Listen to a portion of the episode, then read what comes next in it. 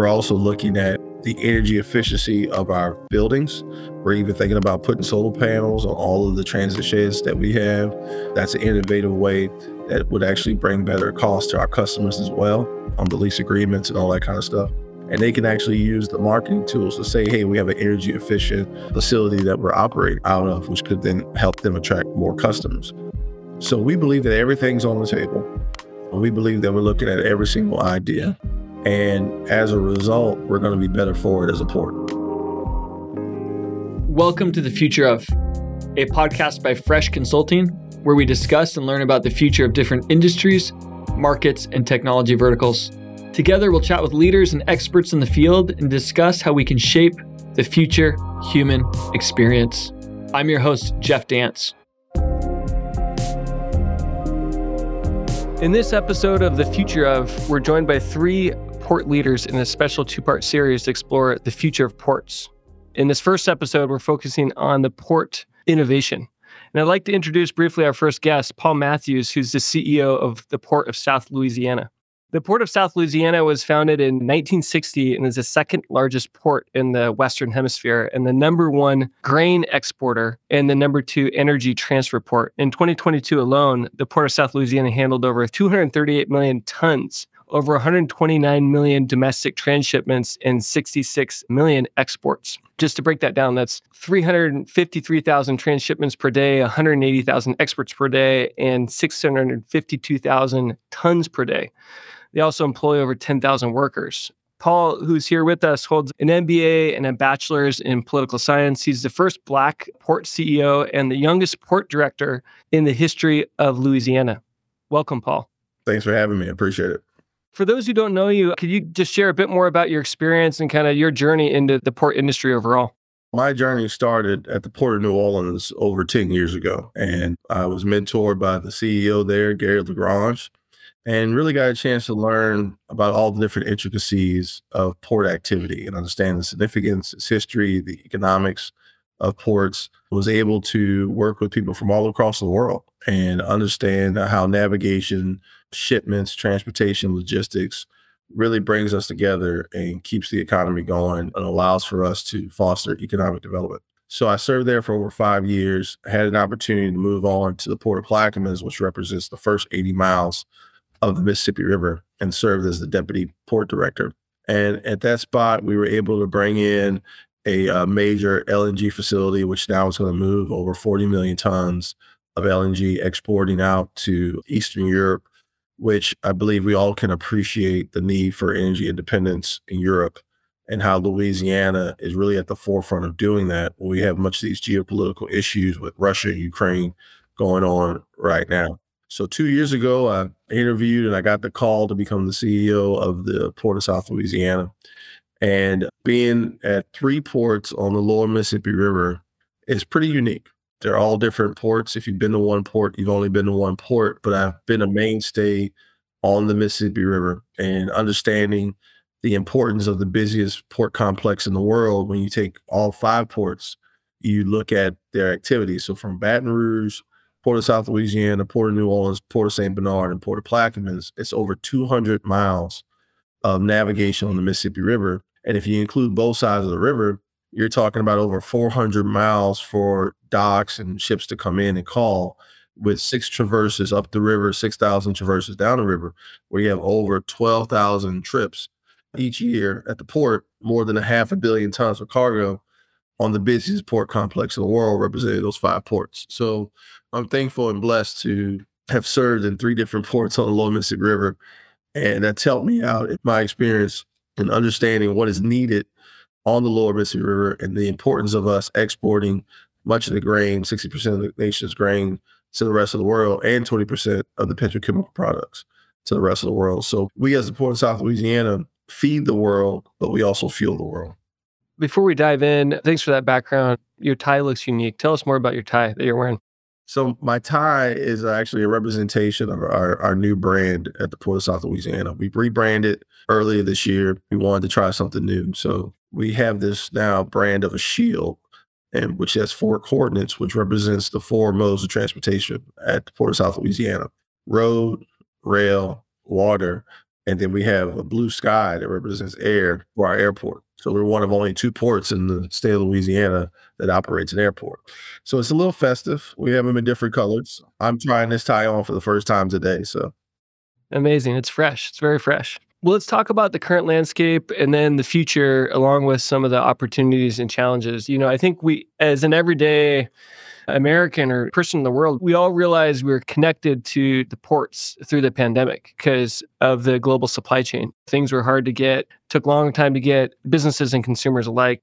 Congestion is one of the challenges we hear about. We often hear about more sustainable solutions. You know, there's all of these coordination, routing, data, um, lots happening, as you mentioned, just by the, the stats that we discussed. As the second largest port in the Western Hemisphere, if you were to name some of the challenges that are most critical today, what would you say? Well, navigation is always critical and relieving congestion in all modes of transportation. So we're very grateful that the state and the Army Corps of Engineers actually were able to work together to deepen the channel, the navigational channel of the Mississippi River to 50 feet that has been a tremendous impact since since they've started dredging the river. So what we know today is that if you were able to dredge an additional foot of the Mississippi River, for every foot, it's going to be an additional million dollars per foot per ship because you can bring in more goods. So we can get larger ships in at a at a much deeper depth, not only at the port of South Louisiana, but also when it comes to major containers that's operating out in the port of New Orleans. And so having those larger ships creates more efficiencies, which actually attracts more shippers to come to the port. So the need for congestion relief is always good when we're able to deepen the channel. Number two, we have to have more rail expansion. If you don't have rail, you frankly don't have a port. And having the rail capability to really be able to connect to those major markets throughout the United States creates some efficiency to have those transshipments from rail to ships are key. So at the Port of South Louisiana, we have three class one rail lines, which some ports be lucky if they have one.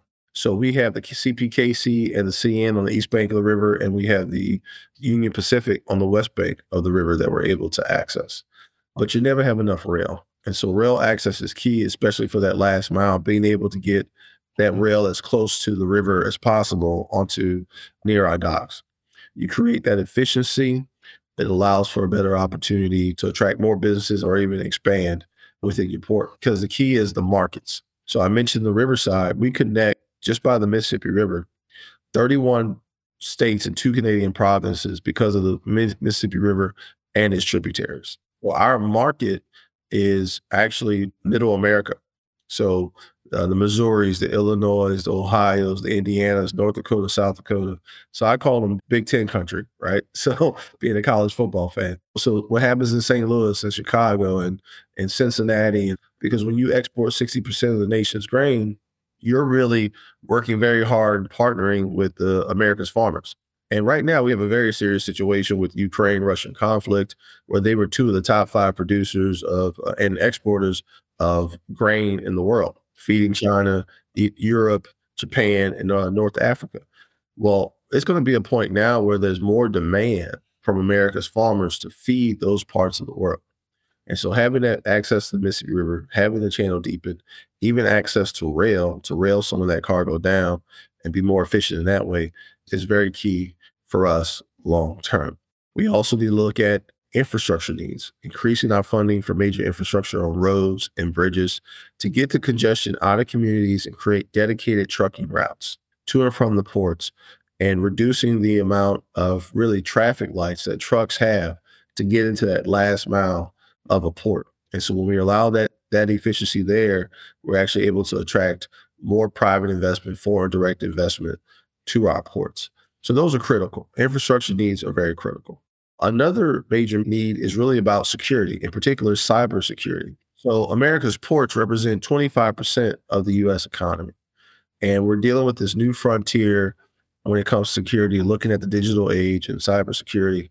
We have to take a look at that to make sure that all the assets at the port, whether they're owned by the port or our private partners, are truly protected along with our people and our information.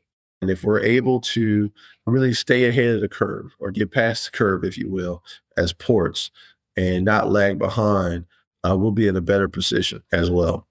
We've actually received over a million dollars in port security grant funds from the federal government over the last few years to try to tackle this issue. We've also met directly with the CIO at the U.S. Department of Navy at the Pentagon to talk about the needs that we have to help the Pentagon understand the significance of our port and the ports along the lower Mississippi River in more detail than what they already knew. We're getting ships from all across the world, and I know that the Pentagon is very interested in where the ships are coming from and different things like that. So we're partnering with the Pentagon, trying to work with the uh, NSA as well, any way that we can. We also have great relationships with Customs and Border Protection, and we're hoping that eventually they'll actually have a headquarters right on our site at the Port of South Louisiana. So those are the critical pathways. And I think lastly, we have to look at energy diversity. It's not an energy transition, but really looking at diversifying energy production and alternative fuel. We're actually going to be the first in the nation, second in the world, to allow for e-methanol fuel bunkering at the Port of South Louisiana. That's a game changer because now it gives an opportunity for many of the activity in the river to fuel up with a fuel that has a zero carbon footprint.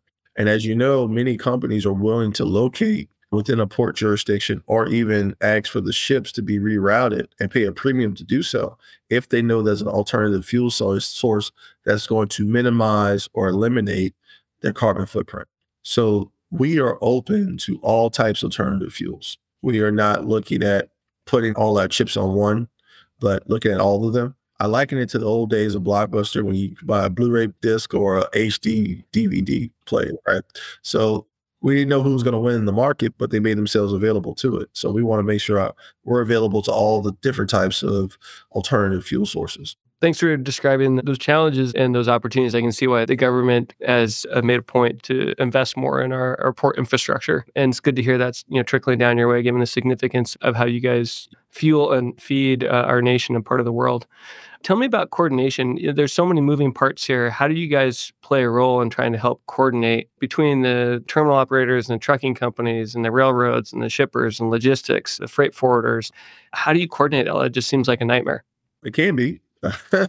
but I think first of all, it's just the port industry, the maritime industry is all about relationships. And so though it's a, a global industry, the relationships, everybody's very close. So whether it's the shipper, the terminal operator, the freight forwarder, the custom broker, we try to get them all in the same room as best as we can. And so the Port Authority actually serves as that honest broker, the facilitator, if you will, as the public agency. Because as the public agency, our interest is having a comprehensive overall vision for the jurisdiction where everyone benefits, as you have private companies who have private interests to their shareholders. And so what we can say is, all right, everyone can play in the sandbox. And it's our role to put in structures in place to allow for that to happen. Our number one goal is to foster economic development, which then obviously creates jobs, produces a tax base for the local community, which drives up the quality of life everyone can be a part of that process. And if we are the honest broker in that, we're able to bring all those folks together so everyone benefits. So that's really the role of a port authority. I tell people sometimes we're kind of like a mall. So in a mall, you have your anchor tenant, which every port has an anchor tenant, whatever that type of cargo is. And then you have other tenants as well as a landlord port. But our job is to make sure everyone is able to operate in the most efficient manner possible. And that's the same uh, with the Port Authority. And so when we talk about issues of rail, safety, security, transportation, congestion issues, everybody can come to the table with the Port Authority as the lead, working in conjunction with the state to find ways on the state level and the federal level to help, whether it's funding, whether it's policy issues that need to be restructured. We can do that on behalf of the maritime community. Tell me how you balance innovation with sustainability. You had mentioned some of the green fuel, and is that something on your guys' mind at the port level? I think for us as an overarching vision, 30,000 foot level vision, making sure that there's a culture of saying industry and sustainability can work hand in hand. They're not mutually exclusive. And we need to find ways that everything that we do is environmentally friendly. We're minimizing, reducing, or eliminating our carbon footprint altogether. But then internally, when we look at innovation and sustainability, having a digital twin, looking at GIS in particular, making sure that we're efficient in maintaining the resources that we have. I'm a big proponent of finding new ways, looking at new school, but let's take the best of the old school and let's find ways to bring it together. And I think we're at a unique place in time where much of that change is happening and trying to find ways to balance it. So I'm very proud of my staff. We have a very diverse staff from backgrounds, experience, race, age, all that kind of stuff, to where everybody comes in and brings their own ideas to the table. And, you know, it's one of those things where if something doesn't work, we move on, but we always want to try to be more efficient in whatever we do. So it's very key to be innovative in every which way. Again, like I said, we're, we're looking at changing the way we do things and digitizing everything that we do, having a digital twin through the GIS program. We're also looking at the energy efficiency of our buildings. We're even thinking about putting solar panels on all of the transit sheds that we have. That's an innovative way that would actually bring better costs to our customers as well on the lease agreements and all that kind of stuff. And they can actually use the marketing tools to say, hey, we have an energy efficient facility that we're operating out of, which could then help them attract more customers. So we believe that everything's on the table. And we believe that we're looking at every single idea. And as a result, we're going to be better for it as a port solar panels, digital twins, digitization in general, cybersecurity. These are some of the things you mentioned. Any other future plans and initiatives you can share that the Port of South Louisiana is working on? Well, I think those are the main ones. Also, we're looking at trying to find a way to bring in a brand new I 10 exit to the Port of South Louisiana, which will actually open up more of the acreage that we have for development. It would get the trucks off the main drags of the community give them a dedicated route. It would actually also serve for the law enforcement of the local county for evacuation routes, additional evacuation routes. So there's a lot of security and safety that we're looking at. And I think that's innovative in many ways because sometimes as ports, we can be in our own silos and forget to work with local law enforcement or local government authorities.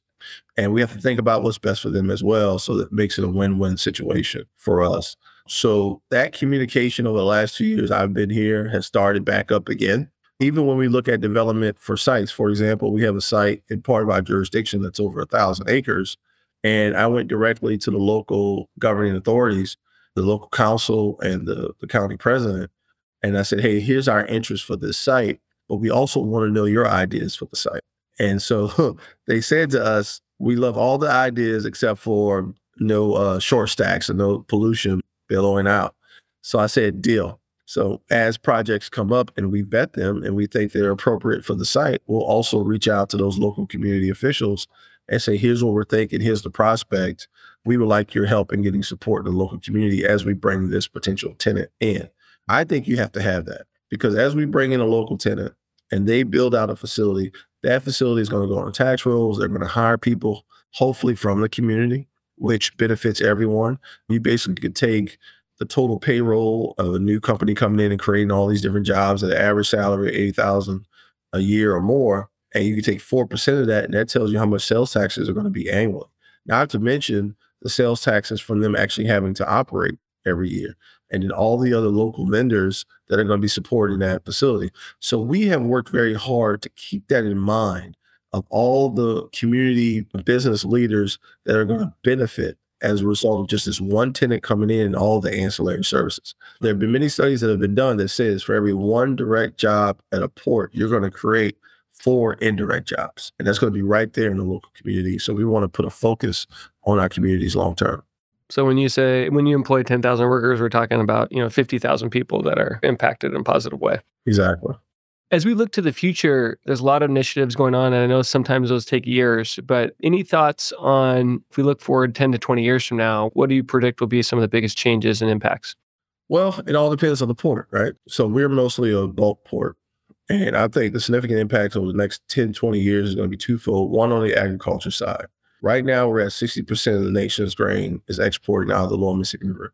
That number is going to move to 70% over the next 10 years. So more and more farmers are going to need a place to move that cargo. We have to be in a position with more docks, additional grain elevators ready and prepared, and have additional rail infrastructure as well as that makes up a significant amount of the movement of the cargo of the grain. So for example, we are working with a company right now to build one of the, the first new grain elevators in the last 40 years on the Lower Mississippi River. It would be a $600 million development and it would increase our exports of grain alone by 10%. That is significant. That's over 10 million tons of cargo annually, which is great for our farmers. And it continues to put Louisiana on the map as feeding the rest of the world and, and the world being dependent on Louisiana America's farmers. And so we're pushing that significantly. And as a result of that as well, we have to look at energy efficiency. Again, I can't stress it enough, reducing the carbon footprint. If we can do those things over the next 10, 20 years, we really shift a lot of trade routes through the Mississippi River that benefits states like Illinois, Tennessee, Ohio, Indiana, North Dakota, South Dakota, Kansas, and everything surrounding. Makes sense. What about technologies? What technologies do you believe will be the biggest catalyst for port innovation? You mentioned digital twins, so you can have like a, a, digital view of what's going on. But what other technologies do you think will kind of change the game a little bit? I think just having the innovation of finding ways to increase the quality of work for employees is actually going to be something that we need to look at over the next 10, 20 years. There are companies who have crane operators or bulldozer major equipment machine operators. They're in a building with air conditioning. They can sit in the chair with uh, different remote controls and control a bulldozer that is operating in the rain in a storm. And so you can actually be more efficient and have a greater quality life for your employees long term. So I think that's what we're going to be looking at with innovation is finding ways to get the most out of our employees and the most out of the equipment in a much more efficient way to keep our employees safe, but also increase or maintain production. So basically, augmenting them with technology that would allow them to operate in more safe conditions. So that could involve, you know, augmented reality. It can involve autonomous or automated robots, but they're not right there, like in the rain or in the weather or a, a more dangerous situation. They're remote. So there's a lot of technology that would kind of go into that. That makes sense. When you think about the routing and all the traffic that happens, what do you envision changing the game for improving that? Is there a data flow that you guys have now, or is that still something that needs a lot of work kind of going into the future where you, you have data for like what's coming in and out, or are you kind of relying on the parties themselves to orchestrate? A lot of it is just watching, right? A lot of it is just watching the market, seeing where the trends are happening. Sometimes it's difficult to use the last battle plans for the last war. We're different in a brave new world, if you will. So there's different thoughts about it. We see the dependence now less for Europe to be dependent on energy from Russia and more from the energy in Louisiana because all the LNG that's being produced and exported out. There's also been talks about many companies because of COVID, more manufacturing getting closer to the market. So you're going to see a lot more movement to Mexico and Central and South America to be able to get to the markets of the United States. And so that's what we're seeing as a trend. And as a result, we're trying to find out what part of the supply chain can we help with the amount of land that we have access, plus all the infrastructure we have from the water, the docks, the rails, roads, et cetera, et cetera. So having access to big markets, for example, on the west bank of the river, we can go by rail and go straight to Dallas, which is a huge market without crossing the river. We're positioning ourselves to be able to attract that foreign direct investment to significant lots of land that have access to the rail and the water to get to places like Dallas and even get straight up to places like Chicago. So we're trying to figure out how we position ourselves with this changing of the landscape in the global marketplace. You had mentioned the memorandum of understanding with the Ukraine Seaports Authority, and you talked about how that helps the Ukrainian people as well. So, as two of the world's you know largest and leading grain exporters, this is a big deal. Can you talk more about the partnership and how that's important to the port of South Louisiana? Well, it was a significant moment for us to be able to sit there with a strong, brave, courageous delegation from Ukraine that helped us understand the significant issues that they're facing in Ukraine right now in this conflict, and to be able to say to them that we understand your navigational challenges because we at times can have them too. And we're willing to open up ourselves to help exchange thoughts and notes. It really goes to show you that this world is a lot smaller than what we think it is. This is a conflict that's 5,900 miles away, and it comes right to the doorsteps of the people in the river parishes at the port of South Louisiana. And so we opened our doors and we said, whatever we can help, help you learn, help you figure out what strategies or needs for infrastructures and efficiencies that we made, we're willing to do that. To talk about your rail needs and road needs and, and docks as well. So it's significant for us because we're going to learn a lot from them. When somebody deals with challenges, that's when the best innovation comes out. right? That's when you become most resilient. And so as they deal with this conflict, they've been able to talk to us about some of the ways they've been able to navigate through the Danube River and different things like that, and looking at their channel depths. And you realize when you put it all in perspective, your problems aren't as bad as others. And so you find a way to be resilient and resourceful as well. So we're incredibly honored and privileged to have this agreement with seaports in uh, Ukraine. And everyone benefits at the end of the day. And that's what it's all about. So our hearts and prayers go out to everyone that's in the conflict and help everyone can stay safe as best. It's amazing to hear and that you can impact people's lives around the world and support the conflict in that way, in a positive way, and how interconnected our world is, even though it's so far apart. Thanks for those uh, perspectives. Any other thoughts as we're wrapping up on the future of ports? Just have a, couple more questions for you, but just any other thoughts on the future? Well, I think just like the rest of the country, we're dealing with this transition in workforce from baby boomers, Xers, millennials, and Gen Zers. And so I think we're all going to have to work together to figure out a way for the proper transition. For that, there's been this great silver tsunami that people talked about. All this tacit knowledge has been walking out of the door, trying to find a way to keep some of that knowledge, but also find ways to bring in the next generation workforce. And so that's going to be something we're going to be dealing with for the next five to 10 years to adjust, right? We're all going to have to adjust to that process. And once we do, I think the workforce at ports and workforce and other industries are going to evolve as a result because there's different demands, there's different focus, different interests, how we're able to operate. Thank you. I think that resonates for a lot of industries that are facing something similar. So appreciate that perspective. Last question What's the most rewarding part of your job? That's easy. Spending time with my staff. I love my staff. And sometimes I get upset if I have to go home because uh, I just love hanging out with them, getting to know them, helping each other grow in many ways. Um, we have a lot of fun, um, but we get the job done as well. I love being able to lead a team. We got some great players on team. I'm a sports guy. So in every meeting that we have, I always do some type of sports analogy or metaphor. So my staff told me that I can only give those analogies based on what sports season we're in. So right now, right now it's just football and basketball. So I got to wait till the spring to do any baseball stuff. But I love the team atmosphere and what the culture that we built over the last two years. They say a great company is similar to a sports team, you know, not just a family, but also a sports team. So I think that's great that you're bringing those uh, stories through. Well, Paul, it's been a pleasure having you on the show, hearing about the Port of South Louisiana, your leadership, and all the insights that you have as we think about the future. Thank you so much. Thank you. Take care. In this episode of The Future of, we're joined by three port leaders in a special two part series to explore the future of ports.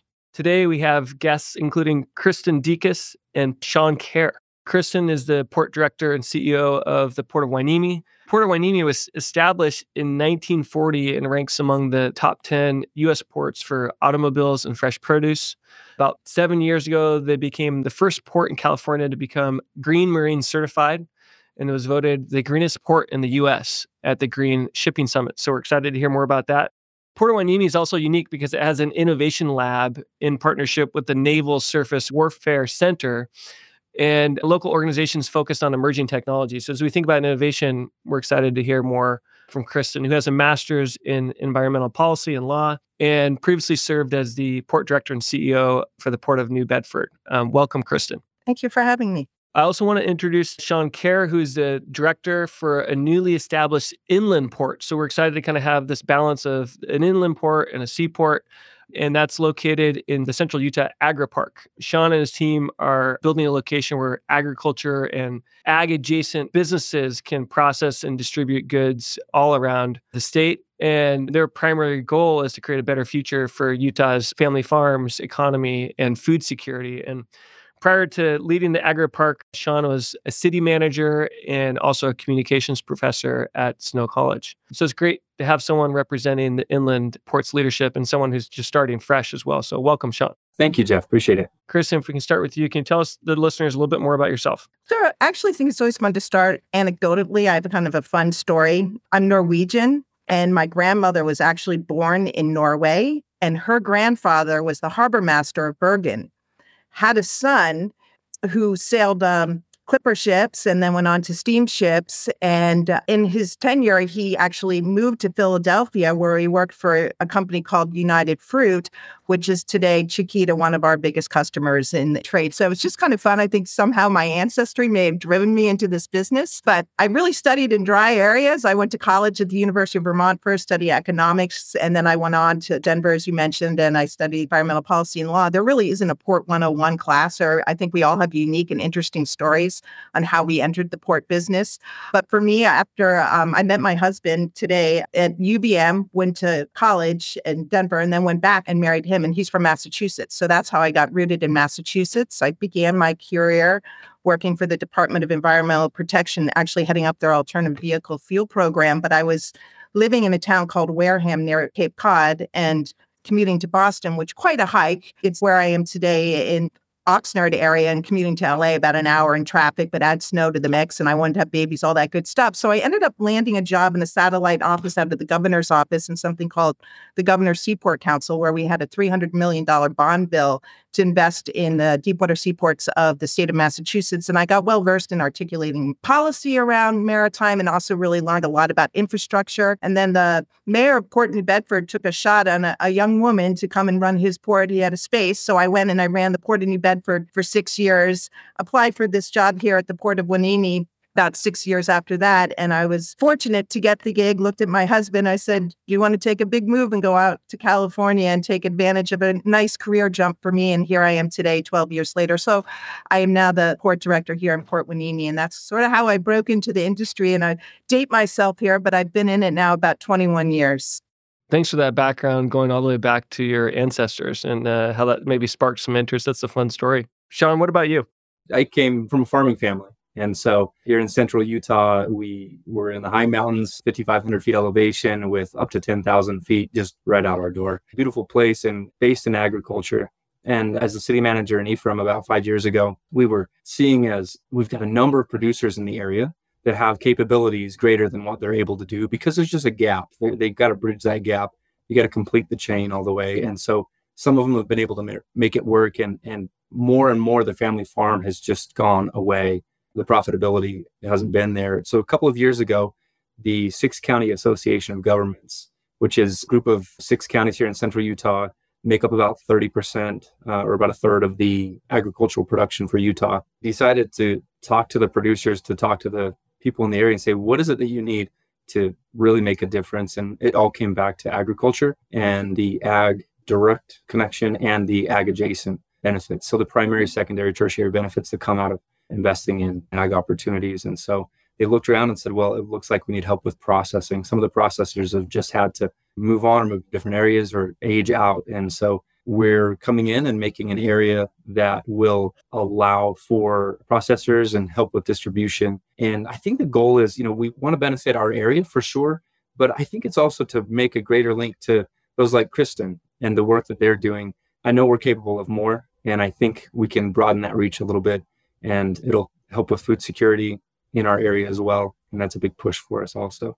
It's really exciting. It's a really neat opportunity. I came at it from that angle of city management and wanting to have solutions and found that some of the people that were willing to and had money to be able to do these things, this processing, they ran into regulatory issues and logistical issues with utilities and other things that just were limiters. And you repeat that over and over again in these small communities that dot across Utah, and it just makes it nearly impossible for them to get something going. So if we can make a site that would allow for some of these places to locate, then we think that the producers will be able to respond and produce some of those things, and it'll it'll make smaller farms and smaller areas uh, able to produce a little bit more. We're excited about that possibility yeah, you guys probably both deal with a lot of complexity. There's a lot of players that are involved in imports. I've heard it described a mall where there's a lot of different parties that are involved. There's both sides of the commerce, and there's a lot of coordination, kind of orchestration.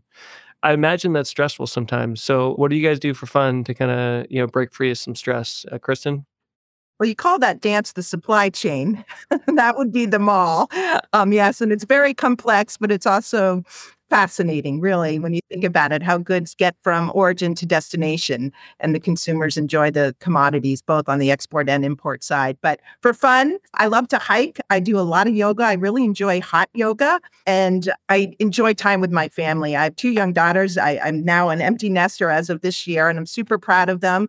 One is going to UCLA as a freshman, and the other is a senior up at Cal Poly, which are really strong schools here in California. So I'm super proud watching them grow. And for fun, my husband and I um, take time to go visit with them and hike with them and those sorts of things. Any chance I get to spend some time in the mountains in pretty much any form, we'll take it. Well, thanks for being here with us to talk about the future of port innovation from an established perspective to the brand new perspective. This is great. Innovation often goes hand in hand with problems and challenges. And Kristin, what would you say are some of the biggest challenges facing the Port of Hueneme?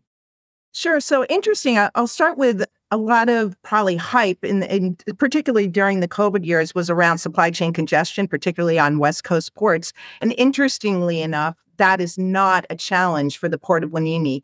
And there's a reason why. We run our port a little differently. And I think, Shaun, you'll find this interesting as an inland port, the way that we operate. We actually have a relatively small footprint. We're about 120 acres large. And then we share our facility with Navy Base Ventura County.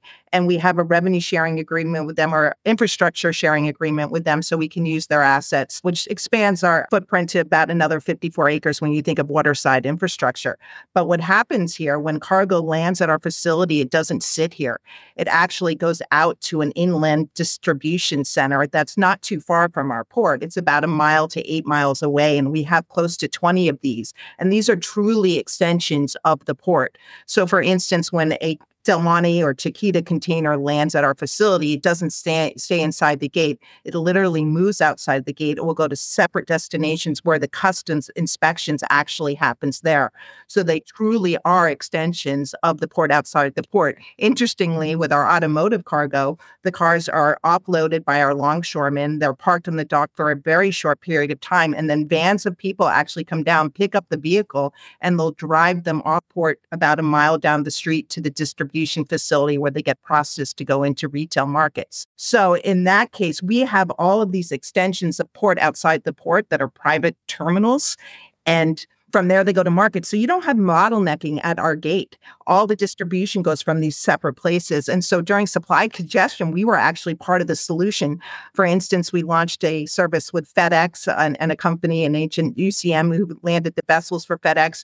And we were able to get a lot of cargo that would have got stuck in line in the San Pedro ports to come here. Things like medical supplies, electronics, and then brands you may recognize like Crocs shoes and Hanes underwear and Skechers sneakers actually got to the shelves because of the port of Hueneme. So we have an interesting model um, that marries into inland ports. And if you look at the San Pedro ports, Utah, it might not be that far a stretch because they're so gentrified. They need to get to inland ports.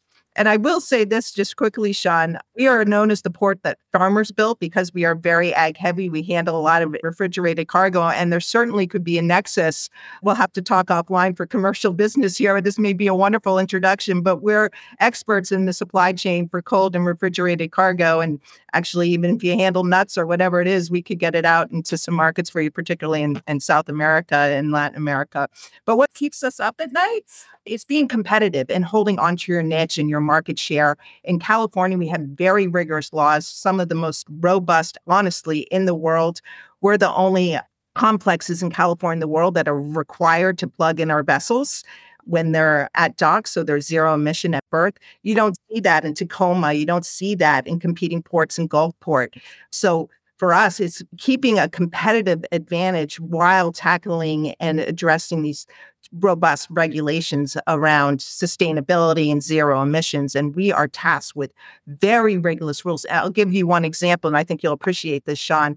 As of January 1st, 2024, this year, you will not be able to, in the state of California, be able to buy a drayage truck that is not zero emission. So you can use your older trucks if they're 2010 or newer.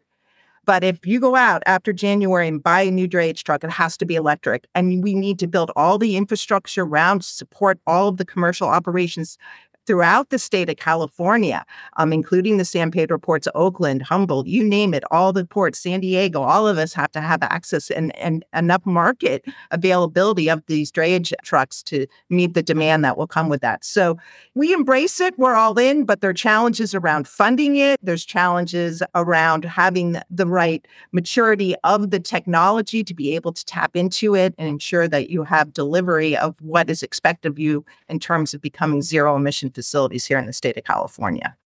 So, Kristin, during the pandemic, the Port of Hueneme wasn't really a bottleneck, is what you're saying. It wasn't really slowing things down because you had the distribution immediately into these uh, inland locations that were handling more of the routing and the processing, enabled you guys to be a leader during that time. Yeah, in fact, our container business went up 90% during supply chain congestion without congestion and our exports went up 210%. I'm sure you could appreciate, Shaun, what happened to the Midwest during supply chain congestion because the containers were so lucrative for the ocean carrier market that they were making $20,000 a box in an import. They sort of left that export behind. And because of the nature of our business and dedicated services, we really did pick up some of that export activity too during supply chain congestion. Shaun, for you, um, you know, what are some of the challenges unique to establishing a new port and an inland port? There's a lot. You know, it's really interesting to hear Kristin talk about Hueneme and what they've been able to accomplish. These other ports have already gone down all these channels for us, right? Like they've they've gone through and they've fronted these problems. And anything that we're going to front as we're starting this new inland port and this new project, we can look to the examples and the experience of those who've already gone before. It really makes a lot of sense. I love hearing about the model, the idea that you take it in and if you can spread that out, just give a little air gaps, right? Like it just can help so much with that distribution. And I felt like that's something that we're going to be able to do is that if we're more organized closer to the producer, it will make the port's job a lot easier. And so if we can do some of that and then the port can do what they do best, which is shift really quickly and get it out to where it needs to be, I love that. I think that's great. Some of the challenges that we run into or that we're looking at now are one, it's one of those things that there's already supply chain things happening, right? And we're coming into this and we're hoping to bring in new product. But uh, one of the challenges is being able to supply like the containers that are going to be coming back. Are we importing just as much as we're pushing out? And mm-hmm. how do we rebalance that? There can be great imbalances there between that that comes in, that goes out, and where you store all that. So it'll be interesting to see how we really get through that. We don't know exactly how it's going to go because we don't have agreements with all the producers yet. And we know that there's going to be a demand to bring things back in. But A lot of the main challenges are that this is new. There's not really a regional facility like this that I can point to. There's definitely not one in Utah. And we're grateful that the folks at the Utah Inland Port Authority have been so helpful. Ben Hart and his team have been really instrumental in working with the Six County Association of Governments, who I work for, to make sure that this is going to be successful because they see this model being uh, a useful thing that in this area we can take in uh, what we're doing, make sure that it's organized, and then go through the other channels who are already well established and and make these connections. And the easier the connection is, I think the more benefit there is for the end consumer and the whole chain. I like that a lot but there are a number of challenges that we run into and weather is one here and, and it is everywhere right? How are you going to deal with two inches of snow today? And uh, that's a small storm. We'll have a lot more this winter. Wide swings in temperature can make it difficult. And then um, as kristin mentioned expectations and, and regulation changes that she was able to just keep doing what she's been doing it would cost less and so from the front end we're trying to look out and say 50 years out what are we going to say about this project? Are we going to say this was a good idea and we did this right? Or are we going to try and reinvent the wheel the entire time? I really think we need to look ahead and plan for what's coming now. I think that'll make it better. As we think about ports in general, there's a lot of coordination. You know, there's the the trucking, the ships, the the railroads, the operators, all the logistics, the freight forwarders, and I know I'm just mentioning a, a few of the parties that are involved, but there's a lot of coordination and a lot of silos that happen because you have a lot of different parties. So yeah, I imagine that's challenging. Kristin, from your perspective, like, you know, what's the role of the port in trying to coordinate all this? We hear about the government trying to create more infrastructure to support coordination. We realize this has been challenging for a lot of other ports. But any thoughts on that challenge and the need for more? I'll start locally here at the Port of Hueneme. I think we do have one advantage here. I believe it to be an advantage in that we run more like an operating port than a landlord port. So we can really make decisions around who we do business with. So, for instance, we have a direct contract with the ocean carriers, we have direct contacts with the shippers just by way of example, the San Pedro ports are landlord ports. And so they really lease to the terminal operators. And so the terminal operators are the decision makers and how the cargo comes in and what cargo goes in. And they just have to adhere to the leases of those port authority leases, you know, the terms and conditions. Here we set the terms and conditions and we decide who we play with. And why does that matter during supply congestion? We could say no. We could say if you're not coming to our port, if you don't have a chassis, a trucker to come pick it up, a yard outside the gate to take it to you. And if you can't get your stuff out of here in 72 hours, you're not welcome.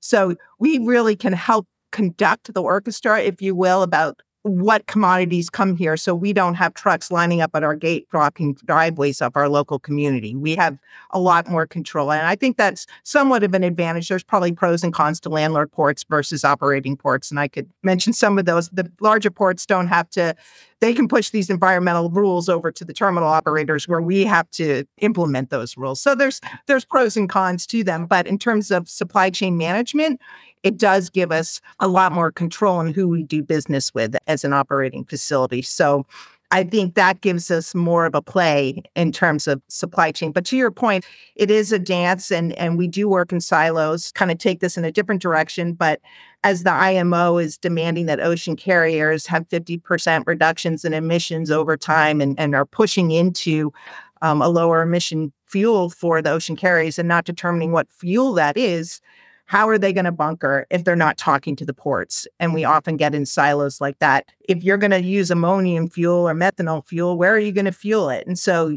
we need to do a better job at talking to each other about those sorts of things and infrastructure demands. If you're building bigger ships and you're going to call on our ports, you change the whole supply chain and how we do business because all of a sudden we're going to need more gangs to offload these ships and we're going to need bigger and larger last mile infrastructure roads to get this into the marketplace without having congestion. Those are challenges for some of the bigger ports, right? So if you're getting much more capacity on vessels and landing less of them, it changes everything that happens landside. And you're not really seeing one hand talking to the other in those circumstances, which causes unintended consequences. And I think that, yes, the ports can actually serve a role as a facilitator in those conversations in terms of connectivity with all the different players and actors in the supply chain to try and orchestrate efficiency as we're seeing changes in capacity and, and those sorts of things. Shaun, as you think about coordination coming new into the space, what are some of the plans uh, underway to make sure that that's efficient? The probably the start is location, right? So over the six counties, it's really for rural Utah unprecedented. I've not seen this where county leaders, county commissioners uh, came together and they looked at this as an opportunity and they put forward funds, even though they knew that the location wouldn't be in every county. The main location is going to be in Juab County. And that was, it was re- such a surprise to me. I, I, was really glad to see that they were able to work together to do that because there is a site in uh, Juab County that brings some of those things together. So there is freeway, there is rail, there is uh, animal byproduct processing, access to the Wasatch Front, and uh, employment. You know, if you're looking at commuting patterns for employees and things, there's quite a few things that when I feel just really excited about it because we're at the start of this and we get to cite where this goes. We get to pick where it goes and think about some of the things, uh, the utilities, the redundancy of power and gas, and creating a wastewater system that's robust enough that as these different entities are going to be locating here, it'll be something that we really can bring together a lot of products and, and move a lot of product. And so that's exciting it's clear that infrastructure is a really big part of efficiency and thinking about how you facilitate the flow and the resources. Shaun, you're a communications professor, though, like, uh, or you have that experience. How do you facilitate good communication and data flow? How are you thinking about that in a new port? I've found my experience with communication has been that it doesn't matter how much you know if you're not able to communicate that in, in a way that's understandable to other people it won't really matter. You need to be able to share information to understand what another person is trying to communicate. So having that as just a base assumption in an organization is huge when you know that there's open communication and that the attempts that a person makes at communication are going to be appreciated right? So I'm big on organization as well. I think that if you've got an organized message, it can be simpler and it can be more straightforward. That uh, comes from both ways. Jeff, if I could quickly piggyback on that too, and it, it just tripped my memory about something that there is a big initiative at the federal level through the USDOT to try and collect data at a micro level from all the different actors in the supply chain to try and diagnose where you may have bottlenecking ahead of time. And so they're tasking a lot of the actors in the supply chain to collect data to feed into the system, and they're calling it flow. And here in the state of California, our governor has had the insight to give $30 million to the five container ports in the state of California to build the software and the technology and the infrastructure to be able to capture this data to feed these systems to try and diagnose what's happening in the supply chain. But to Shaun's point, it's not going to work if everyone doesn't play. The data is good data, and then it's used in a way that is blockchain or whatever has that working or is it not working that sort of thing. How effective it is going to be if it's not accurate and efficient and a proper diagnostic tool. So it's challenging to do this exercise, but at least in California, we are putting funds into it at the local level to at least build efficiencies at our own complexes, build pipelines through ADIs and those sorts of things into bigger systems um, that may help diagnose what's happening in the supply chain from a data standpoint. At least it's some solid information to start with at first it's nice to hear that there's some funding to support that orchestration because it does require a lot of investment and you know you can have good relationships and have good communication when you have the volume that you guys are dealing with that's where i think you know the data and the technology and and understanding where the bottlenecks are when you start having massive increases in volume starts to become really important for the future Kristin i understand that the port of hueneme has an innovation lab 60,000 square foot facility. And can you tell us more about that lab and, and some of its impacts or initiatives? Is, is it just getting started? Like, how have you guys used it and how can that be used for the future? Sure. So we have kind of a very awesome, for lack of a better, innovation technology hub here in our backyard. We've dedicated about 10,000 plus square feet of a warehouse to innovation and technology. This is through a collaborative with our local economic development collaborative with a company called Matter Labs, which is from the Silicon Valley and has access to venture capital and all that knowledge around tech and how to work with entrepreneurs and startups. And then along with the Port of Hueneme ourselves, and then with Navy Base Ventura County, and it's actually going to involve NAVSEA, NAVFAC, which is NAV Facilities, and, and NAV Air is going to join the party shortly. And the Navy's brought about $8 million worth of equipment and technology into this lab. So we could literally 3D print a car engine in this incubator. We have a $10,000 water tank where the FBI comes in and will test underwater robotic technologies. We have drone cages. And then we open up the port too to be a playground for incubating this technology water side. We have explosives going underwater mm-hmm. and seeing what happens there, and dive teams going in, and all this really cool stuff. And it's gotten this designation, two designations. One, it's a tech bridge for the Navy, and I believe there's 13 of these worldwide for the United States military. And what it does is it invites the entrepreneur into the space to one, develop their technology and hopefully maybe land a contract with the DoD or vice versa, something's getting developed with the DoD that could come out and be good for the US consumer. You fine tune it in this space and then you, you sell it. And we've had success stories both ways. And then we also got a designation from the governor's office as what's called an iHub, an innovation hub. And we get $250,000 a year to open up this space for minority and women owned businesses to come and play and incentivize that their participation. And just I have my cheat sheet here, but some of the success stories, there's a company called Bunker Supply and they developed an auxiliary collar for neck injury prevention for Air Force officers and have been successful in landing a contract with DoD. We have a company called Edlore, and they are using AI to centralize assets, documents, contact knowledge, inventory, workforce management, and also got a contract with the DoD company called Battery Streak, who's commercializing battery mm. technology to drastically reduce lithium ion battery charging from hours to minutes. And they're expanding their bandwidth with multiple DoD programs. And one of my favorite stories was there's a gentleman that was a student at a local university, came in here and they developed a starter for a rocket ship that made it uh, launch immediately. It didn't have to take multiple times. And they went out and they launched this rocket ship. And so this person now has turned that idea into a $5 million business. So it's pretty neat stuff. And then we open the doors to our local community as well. We host local robotics competitions for schools and those sorts of things. And we also do something called Lego First. If, if you haven't heard of it, it's a regional, it's a national world robotics competition. And we have for two weeks, 1,400 high school students come in here and play with their robots that they've been building all year and compete. And it's really almost like NASCAR. They go into a pit, they try and beat each other, and they do all these obstacles, and then they go back to their pits or their home base or headquarters, like you would do in, in NASCAR, right? And you fix up your robot for the next round of competition. There's like 20 kids tied to each robot, and they have all these organized drawers and everything, what's in what, and how you fix the robot. So they're all ready for the next competition. And then the winners go on from here. We're regionals, then they'll go on to nationals, and then they go on to world. So we kind of really stretch the bandwidth of this from youth to commercialization opportunities for our local entrepreneurs. Sounds like an amazing hub for ongoing innovation.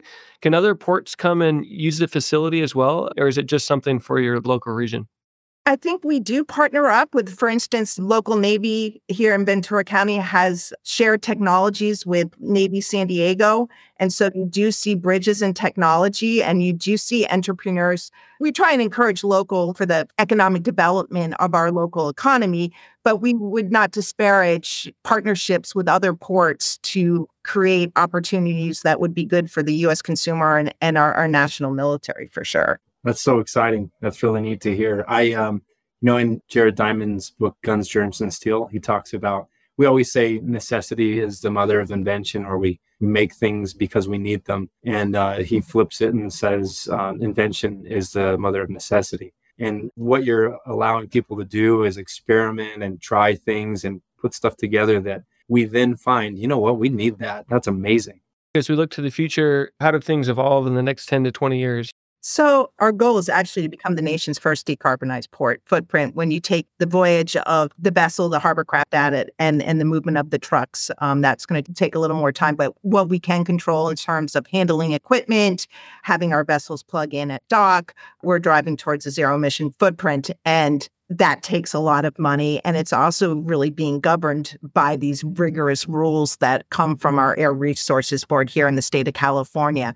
In 2014, I had to have a shoreside power system installed here at the Port of Hueneme. We only had $4 million in the bank and it cost $14 million. So we had to get very creative in how we were going to build the system. We did new market tax credit deals. We found money from the EPA. We got money from the state, but we were able to build it. We were able to grow our business too, which is now our reserves are very strong. We have upwards of $30 million in the bank, and we've actually bought a $20 million asset. So we've really, over the last decade, grown our reserves to help with this, but we can't do it alone. So we really need some funding from the state. And I think our play during the supply chain resiliency and whatnot really put us on the map as a leader, uh, one of the leaders, I guess, in the world of ports here in the state of California. And we've been very fortunate to land an $80 million grant from our governor to help us with this quest towards decarbonization and modernization of our facility to both grow our business while building a zero emission footprint. So we're going to be doing some really exciting things in this space. We're going to be building reefer plugs that will run on green hydrogen fuel cells. We're going to be retrofitting our North Terminal so you can plug in both roll on ships, roll off ships with the automotive ships. We're going to build something with a company called Stacks, most likely. We'll see, but something called a bonnet, which you literally put a hat over the stack of a ship so it captures emissions and it doesn't pollute while it's at berth. So we're really playing with all these new and emerging technologies. We've also received about another $23 million in grants from the federal government and from our local Ventura County Transportation Agency, which is under SCAG, which is the Association of Governments here for Southern California. We call it SCAG. But we've landed a lot of a big pot of money. So if you add it all up, we have about $103.7 million to begin this quest to really grow capacity while going green. So we're really excited about that. And we see the future in creating a workforce that supports frankly, our disadvantaged community here in Oxnard be able to tap into all these growing jobs, our local labor force having the opportunity to build all this infrastructure. We have a project labor agreement. So it's not just about moving goods, but it's about creating workforce opportunities, about creating a better quality of life through emissions reductions, and then creating economic prosperity through commerce. And I think that's a big part of our future. But we can't fool ourselves. This is a big job that we have in front of us. And when we go in this direction, I mean, there has to be a strong conductor at the federal state levels, if you will, that looks at grid capacity. Do you have enough power to fuel this transition into electrification of all these drayage trucks that I was speaking of? If we're going to talk about long haul trucks by 2035, our trucks have to be zero emissions. So we need infrastructure to be able to fuel these trucks that are going to be moving around the country. And how are they going to fuel up when they get out of California, right? So there's a lot of work and homework ahead of us. But at the Port of Hueneme, we've been fortunate to at least have some seed money to do our mm-hmm. part. And I think at the scale and size of who we are, we will be able to have a footprint here that can support a zero emission economy. So we're pretty thrilled about that. And we see that being the direction of the supply chain over time into zero emission. It's an interesting, ask 50 years, 2050, I think is when the IMO wants to see the ships be on new fuels and, and decarbonize. So there's a big task ahead of us, but it's an exciting task. And I think if we embrace it and we work together and collaborate with all the different players in the supply chain and all the policymakers and the developers of the different fuel economies, I think we can get it done. It's amazing. And it sounds like Port Hueneme can be a world leader showing how you can balance both innovation and sustainability. Being one of the world's first ports and to become Green Marine certified and then to be the greenest port in the US and then to have all this investment that's coming a port to look to essentially as you think about balancing both and it helps to have the state of California behind a lot of that as well. We know they set a lot of regulation that helps pave the way. Yeah, and all the ports here are really all in. In fact, you know, we had another big interesting grant that came infused the state a $1.2 billion grant from the federal government for hydrogen development here to really kick off and launch the economy around hydrogen. So I, I don't want to tout my horn too much that California uh, has been a leader in this space, and we're, fortunate that they are bringing financing to help us all pave the way towards a, a green future. And Hueneme is excited. Yes, we did get that designation as the greenest port through our, our Green Marine certification kind of landed us that vote at a World Shipping Summit in 2017. So that's a fun thing to say. But interestingly enough, to get that designation, you can't say it, they have to say it. And you have to perform better year over year over year to continue to get Green Marine certified. So there are auditors, if you will, to make sure we're doing our job. Shaun, for you, being a new entrant in the space, I know you're just establishing something new, but what technologies do you think will be big catalysts for port innovation? Yeah, that's a really good question. As Kristin was talking, I'm thinking about power generation. And as I've dealt with some of that outside of this position and other positions, you look at the development of nuclear, the small scale nuclear projects that uh, are, you know, there's some difficulty, there's some challenges there, but there's some good possibility. You look at um, like green hydrogen and some of the opportunities that's there. Still has some development, if I understand, but there is some possibilities there. And so I think that it makes it really difficult to do a lot of this stuff if you're not powered. And so I think solving that is is going to be huge. I'm really curious to see what technologies emerge and what solutions there are to move that forward because that'll make a big difference in what we're able to do in ports. Kristin, what about you? What technologies do you see being really important for the future if we kind of look ahead? So here at Hueneme, we're looking at a mix of technologies. For us, we did actually get a $200,000 grant from the California Energy Commission to build our blueprint to decarbonization. And for us, electrification looks like the strongest opportunity for us to meet that goal but we are building solar panels that will, for instance, fuel our, our administrative offices. We are looking at the green hydrogen for the fuel cell technologies. And I think if you look at the supply chain holistically, electrification is probably going to make a lot of sense for the short haul trips and the drayage trips, but the long haul, it might be more of the green hydrogen that Shaun was speaking to. We also own a railroad, mm-hmm. Shaun, just so you're aware of that too. We can take your goods in by rail if needed. But what are locomotives going to use? I think there's some posturing around there and exciting opportunities to kind of look at, you know, how are we going to push cargo on our rail systems? And those are privatized. So that's a little different and, and how they're going to play in this space. In California, though, they will probably have to meet some pretty rigorous emission reduction criteria. So it might not be a one size fits all fuel. Also, here out in California, and I know it's getting established pretty strongly on the East Coast as well from my days in New Bedford, we built a terminal support offshore wind power. And out here now in California, we're looking at the deployment outside Morro Bay and some other areas for offshore wind farms to also be generators of power and bringing that online to help build capacity into the green with with green energy. So if you use fossil fuels in power plants, you're not really zero emission, right? So you have to look at how you bring that green energy into those power plants and that power production too. So it's a big task ahead of us, but I think we're all up for the challenge and it's just how do you get it done? How do you build that capacity? And it's going to be a mix of fuels in my opinion, probably for the long haul trucks, hydrogen and short haul electrification and a lot of question marks still. There are a lot of question marks. Definitely a lot of innovations happening that's changing the game right now that could help us all leap forward. But some stuff goes fast and some stuff goes slow. It seems like the technology it has a life of its own, and sometimes it's paving the way, and sometimes it's just it's not there yet. And so there's a lot of hype, but it's not quite there. Um, regardless, as we think about ports, there's like the port 2.0 around process, port 3.0 around how you manage by exception, and then the port 4.0, which how do we get to kind of good orchestration and what do you guys think is needed to kind of get to the port 4.0, even beyond your own ports? But like as we think about ports in general, managing in in a more orchestrated manner, and not just by process or exception. Any thoughts for the future about how we get entire supply chain operating at that level? I think a lot of us often get so focused on solving our own issue, the thing that's right in front of us, that we forget that we're connected to others. And so I think a realization, if we found systems uh, like on a small scale in a, in our community here, systems that make it easier to understand what another person is doing and what the impact is going to be if you twist this knob or pull this string, right? And so, yeah, I think if you get systems that can communicate well with each other and people that are able to do that as well, it'll help a lot.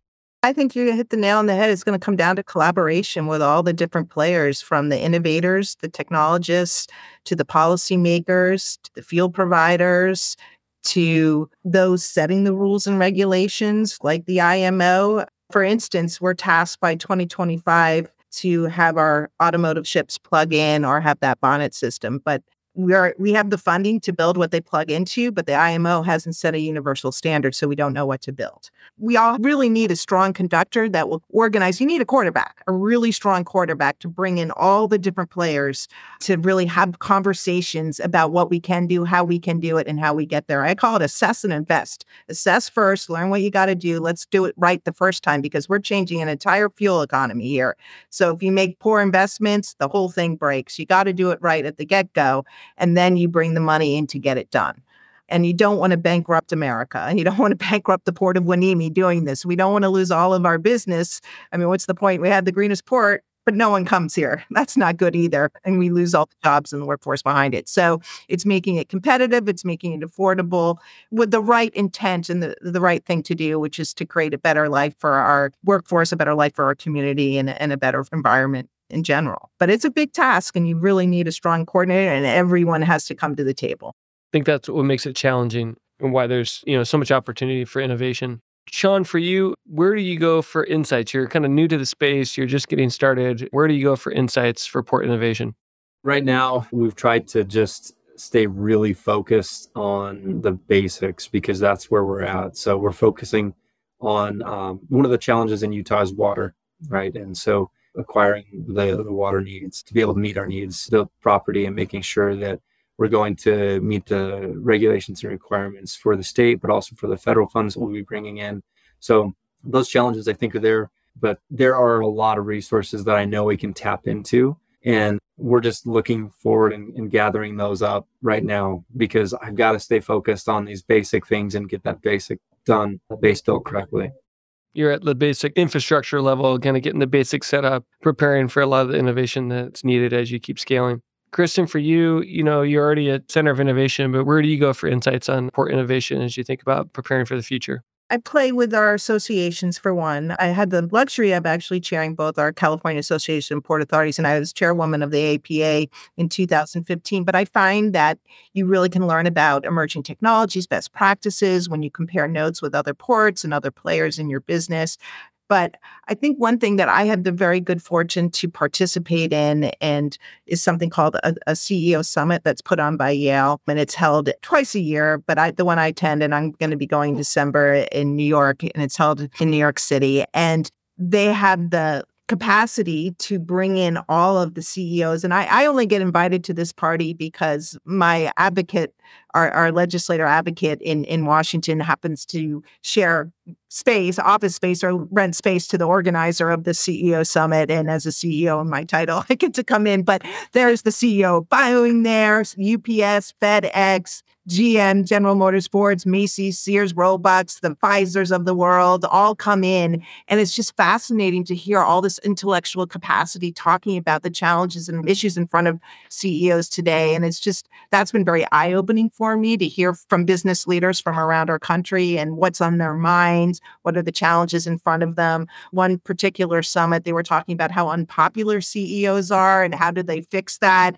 Other times they're talking about the dynamics of politics, you know between Trump and whatever else. And the gentleman that hosts this, his name is Jeff, and he, he knows who is on what side of an issue and he kind of gets that debate going. And so you hear both sides of pretty important stuff that our, our country's facing in these big CEOs or something. So that's a space I go to look up to the people and the leaders in the business world. Last question for you both, and appreciate all your insights so far. What's the most rewarding part of your job? Shaun, start with you. You know, small town Utah, we can do more than we think we can. And so we look at what can happen with our supply chain and with our food security here in the area. I think there's definitely an economic development piece that happens where when uh, there is a market created or a, a correction of a market failure. And so I'm really hopeful and excited that as we get that done, we'll, we'll meet that need. It allows us to connect to the wider world in a way that uh, that some people have figured out in our area. And for those that haven't been able to make that work, it'll help them make that connection that wasn't there before. So yeah, that's the the most rewarding part for me is knowing that we're going to be able to meet that need and help people. Kristin. For me, outside the inspiration that Jeff Sonnenfeld from that EO Summit gives me, what's really rewarding about the work is how we can make a difference and how we can uplift our youth, whether it's through the robotics competition and seeing all these young high school of students out there. We run a program here called a Global Trade and Logistics class where we invite high school kids to come in once a week after school and get trained from the professionals here at the port, whether it's the general manager of Del Monte or a customs official, and they learn about career opportunities. And it's just so rewarding to watch them feel the energy in this industry and then go on to explore it academically and then get jobs in this space. So that's just really fun to make a difference there. And then even institutionally, making a difference in my team players and watching them grow professionally and take on new challenges and help us fulfill our mission and our vision is very rewarding. So, and then making a difference in our local community because I, I, didn't mention this, but we're actually governed by a body of five elected harbor commissioners, and it's their wisdom and, and insights and energy that helps us build all the programs that we run here. And they're not about making a rich port, they're about enriching our community and their constituents. And that's really what's in our DNA. And when we can make that difference, we can plug in ships so there's not set on Windows fills and those sorts of things, or we create more jobs. You know, our job base has grown from 10,000 jobs in the supply chain here in Hueneme to 24,000 jobs. That's rewarding. That's where it really matters. You're doing good. Kristin and Shaun, thanks for being with us on the show. It was really fun to kind of hear more about how the Port of Hueneme is kind of leading the way and everything that you guys are doing from the high school students to the global maritime trade. You're involved in the coordination to Shaun, you know, starting something brand new from an inland port and thinking about how you can benefit the lives of local farmers that maybe aren't as mainstream as some of the bigger players and how you're taking that to heart. It was fun to hear your insights as we contemplate the future of port innovation. Thanks for being with us. It's a pleasure. Jeff, thanks for having us. And Shaun, I'm going to look you up. We're going to get some of that ag out here in Hueneme and into the international markets. That sounds perfect. I love it. I look forward to a visit out to Hueneme and thank you. Sounds good. Look forward to it. Take care. Thank you, Jeff. The future of podcasts is brought to you by Fresh Consulting. To find out more about how we pair design and technology together, to shape the future, visit us at freshconsulting.com. Make sure to search for the future of an Apple Podcast, Spotify, Google Podcast, or anywhere else podcasts are found. Make sure to click subscribe so you don't miss any of our future episodes. And on behalf of our team here at Fresh, thank you for listening.